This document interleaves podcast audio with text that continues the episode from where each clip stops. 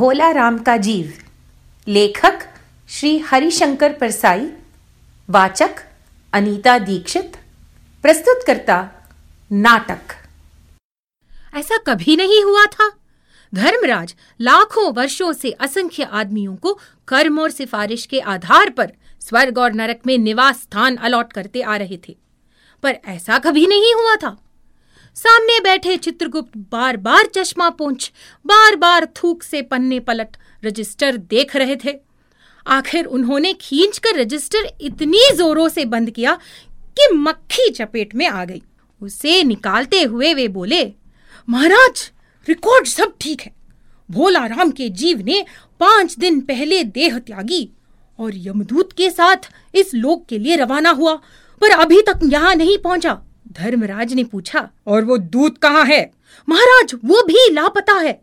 इसी समय द्वार खुले और एक यमदूत बड़ा बदहवास सा वहाँ आया। उसका मौलिक कुरूप चेहरा परिश्रम, परेशानी और भय के कारण और भी विकृत हो गया था। उसे देखते ही चित्रगुप्त चिल्ला उठे, अरे, तू कहाँ रहा इतने दिन? भोला राम का जीव कहाँ है? यमदूत हाथ जोड़कर बोला दया निधान मैं कैसे बतलाऊं कि क्या हो गया? आज तक मैंने धोखा नहीं खाया था। पर इस बार भोला राम का जीव मुझे चकमा दे गया। पाँच दिन पहले जब जीव ने भोला राम की देह को त्यागा, तब मैंने उसे पकड़ा और इस लोक की यात्रा आरंभ की। नगर के बाहर जो ही मैं इसे लेकर एक तीव्र वायु तरंग पर सवार हुआ, त्यों ही वो मेरे चंगुल से छूटकर न जाने कहाँ गायब हो गया। इन पाँच दिनों में मैंने सारा ब्रह्मांड छान डाला, पर उसका पता नहीं चला धर्मराज क्रोध से बोले, मूर्ख, जीवों को लाते लाते बूढ़ा हो गया। फिर एक मामूली आदमी ने चकमा दे दिया। दूत ने सिर झुकाकर कहा, महाराज, मेरी सावधानी में बिल्कुल कसर नहीं थी। मेरे अभ्यस्त हाथों से अच्छे अच्छे वकील भी नहीं छूट सके।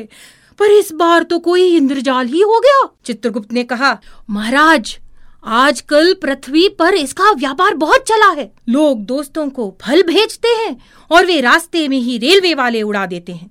होजरी के पार्सलों के मोजे रेलवे ऑफिसर पहनते हैं। माल गाड़ी के डब्बे के डब्बे रास्ते में कट जाते हैं। एक बात और हो रही है। राजनैतिक दलों के नेता, विरोधी नेता को उड़ाकर कहीं बंद कर देते हैं। कहीं भोला राम के जीव को भी किसी विरोधी ने मरने के बाद खराबी करने के लिए नहीं उड़ा दिया? धर्मराज ने व्यंग्य से चित्रगुप्त की ओर देखते हुए कहा, तुम्हारी भी रिटायर होने की उम्र आ गई। भला भोला राम जैसे दीन आदमी को किसी से क्या लेना देना? इसी समय कहीं से घूमते घामते नारद मुनि वहाँ आ गए। धर्मराज को गुमसुम बैठे देख। बोले, क्यों धर्मराज? कैसे चिंतित बैठे हैं? क्या नरक में निवास स्थान की समस्या अभी हल नहीं हुई? धर्मराज ने कहा, वह समस्या तो कभी की हल हो गई। नरक में पिछले सालों से बड़े गुणी कारीगर आ गए हैं। कई इमारतों के ठेकेदार हैं, जिन्होंने पूरे पैसे लेकर रद्दी इमारतें बनाई। बड़े बड़े इंजीनियर भी आ गए हैं, जिन्होंने ठेकेदारों से मिलकर भारत की पंचवर्षीय योजनाओं का पैसा खाया। ओवरसीयर हैं, जिन्होंने उन मजदूरों की हाजिरी भरकर पैसा हड़पा, जो कभी काम पर गए ही नहीं। इन्होंने बहुत जल्दी नरक में कई इमारतें तान दी हैं। वह समस्या तो हल हो गई। एक विकट उलझन आ गई है। भोला राम के नाम के आदमी की पाँच दिन पहले मृत्यु हुई। उसके जीव को यमदूत यहाँ ला रहा था कि जीव इसे रास्ते में चकमा देकर भाग गया। इसने सारा ब्रह्मांड छान डाला, पर वह कहीं नहीं मिला। अगर ऐसा होने लगा तो पाप पुण्य का भेद ही मिट जाएगा, नारद ने पूछा। उस पर इनकम टैक्स तो बकाया नहीं था। हो सकता है उन लोगों ने उसे रोक लिया हो, चित्रगुप्त ने कहा। इनकम होती तो टैक्स होता। भूख मरा था। नारद बोले, मामला बड़ा दिलचस्प है। अच्छा मुझे उसका नाम और पता बतलाओ। मैं पृथ्वी पर जाता हूँ। चित्रगुप्त ने रजिस्टर देखकर बतलाया, भोला राम नाम था उसका। जबलपुर शहर के घमापुर मोहल्ले में नाले के किनारे एक डेढ़ कमरे के टूटे फूटे मकान पर वह परिवार समेत रहता था। उसकी एक स्त्री थी, दो लड़के और एक लड़की। उम्र लगभग साठ वर्ष। सरकारी नौकर था। पाँच साल पहले रिटायर हो गया था। मकान का उसने एक साल से किराया नहीं दिया था, इसलिए मकान मालिक उसे निकालना चाहता था। इतने में बोला राम ने संसार ही छोड़ दिया। आज पांचवा दिन है। बहुत संभव है कि अगर मकान मालिक वास्तविक मकान मालिक है तो उसने भोला राम के मरते ही उसके परिवार को निकाल दिया होगा। इसलिए आपको परिवार की तलाश में घूमना होगा। माँ बेटी के सम्मिलित क्रंदन से ही नारद भोला राम का मकान पहचान गए। द्वार पर जाकर उन्होंने आवाज़ लगाई, नारायण नारायण। लड़की ने देखकर कहा, आगे जाओ महाराज। नारद ने कहा, मुझे भिक्षा नहीं चाहिए। मुझे भोला राम के बारे में कुछ पूछताछ करनी है। अपनी माँ को जरा बाहर भेजो बेटी। भोला राम की पत्नी बाहर आ गई। नारद ने कहा, माता भोला राम को क्या बीमारी थी? क्या बताऊँ? गरीबी की बीमारी थी। पाँच साल हो गए पेंशन पर बैठे थे। पर पेंशन अभी तक नहीं मिली। हर दस पंद्रह दिन में दरख्वास्त देते थे, पर यहाँ से जवाब नहीं आता था। और आता तो यही कि तुम्हारी पेंशन के मामले पर विचार हो रहा है। इन पाँच सालों में सब गहने बेचकर हम लोग खा गए, फिर बर्तन बिके। अब कुछ नहीं बचा। फाके होने लगे थे। चिंता में घुलते घुलते और भूखे मरते मरते उन्होंने दम तोड़ दिया। नारद ने कहा, क्या करोगी माँ? उनकी इतनी ही उम्र थी। ऐसा मत कहो महाराज, उम्र तो बहुत थी। पचास साठ रुपया महीना पेंशन मिलती तो कुछ और काम कहीं करके गुजारा हो जाता। पर क्या करे? पाँच साल नौकरी से बैठे हो गए और अभी तक एक कौड़ी नहीं मिली। दुख की कथा सुनने की फुर्सत नारद को थी नहीं। वे अपने मुद्दे पर आए। माँ, यह बताओ कि यहाँ किसी से उनका विशेष प्रेम था, जिसमें उनका जी लगा हो? पत्नी बोली, लगाव तो महाराज बाल बच्चों से होता है। नहीं, परिवार के बाहर भी हो सकता है। मेरा मतलब है, कोई स्त्री? स्त्री ने गुर्राकर नारद की ओर देखा। बोली, बको मत महाराज, साधु हो। कोई लुच्चे लफंगे नहीं हो। ज़िंदगी भर उन्होंने किसी दूसरी स्त्री को आँख उठाकर नहीं देखा। नारद हंसकर बोले हाँ तुम्हारा सोचना भी ठीक है। यही भ्रम अच्छी गृहस्थी का आधार है। अच्छा माता, मैं चला। व्यंग्य समझने की असमर्थता ने नारद को सती के क्रोध की ज्वाला से बचा लिया। स्त्री ने कहा, महाराज, आप तो साधु हैं सिद्ध पुरुष है।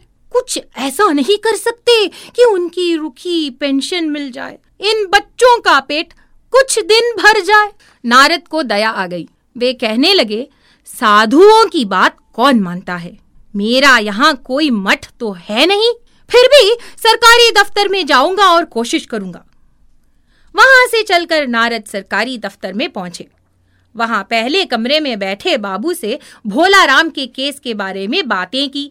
उस बाबू ने उन्हें ध्यान पूर्वक देखा और बोला भोला राम ने दरखास्तें तो भेजी थी, पर उन पर वज़न नहीं रखा था, इसलिए कहीं उड़ गई होंगी। नारद ने कहा, भाई, ये पेपर वेट तो रखे हैं, इन्हें क्यों नहीं रख दिया?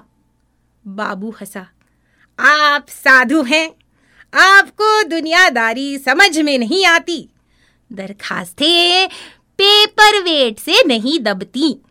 खैर, आप उस कमरे में बैठे बाबू से मिलिए। नारद उस बाबू के पास गए।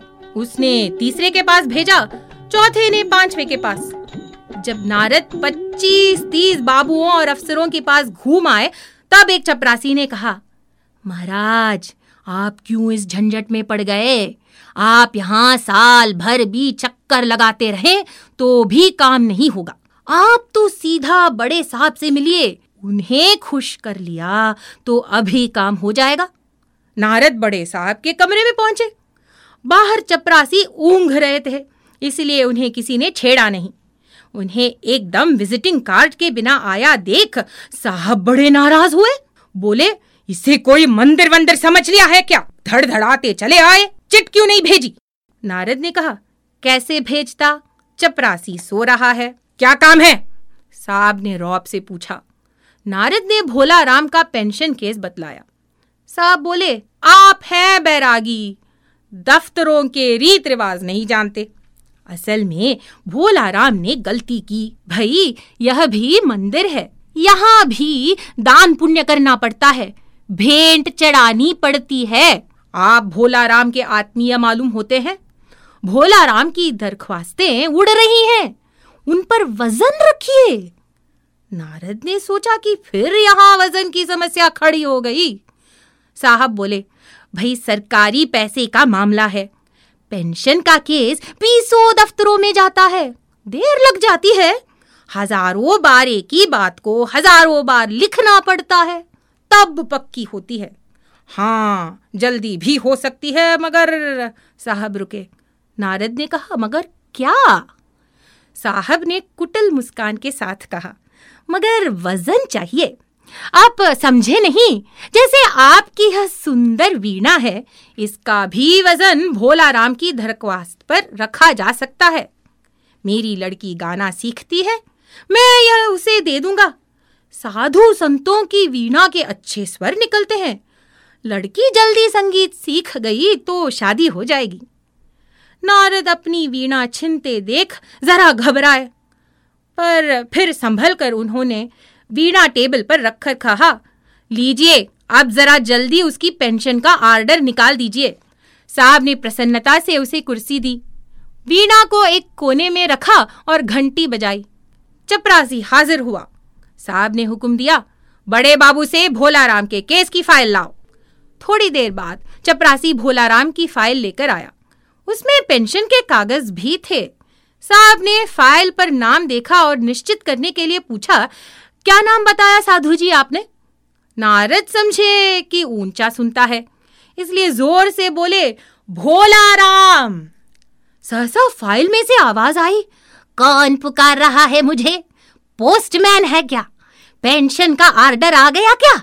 साहब डर कर कुर्सी से लुढ़क गए, नारद भी चौंके, पर दूसरे क्षण समझ गए, बोले भोला राम तुम क्या भोला राम के जीव हो? हाँ आवाज़ आई। नारद ने कहा, मैं नारद हूँ, मैं तुम्हें लेने आया हूँ। स्वर्ग में तुम्हारा इंतज़ार हो रहा है। आवाज़ आई, मुझे नहीं जाना, मैं तो पेंशन की दरखास्तों में अटका हूँ, वही मेरा मन लगा है। मैं दरखास्तों को छोड़कर नहीं आ सकता मेरा जीवन तेरे बिना है वो दिया, के जिसमें तेल न हो, के जिसमें तेल न हो.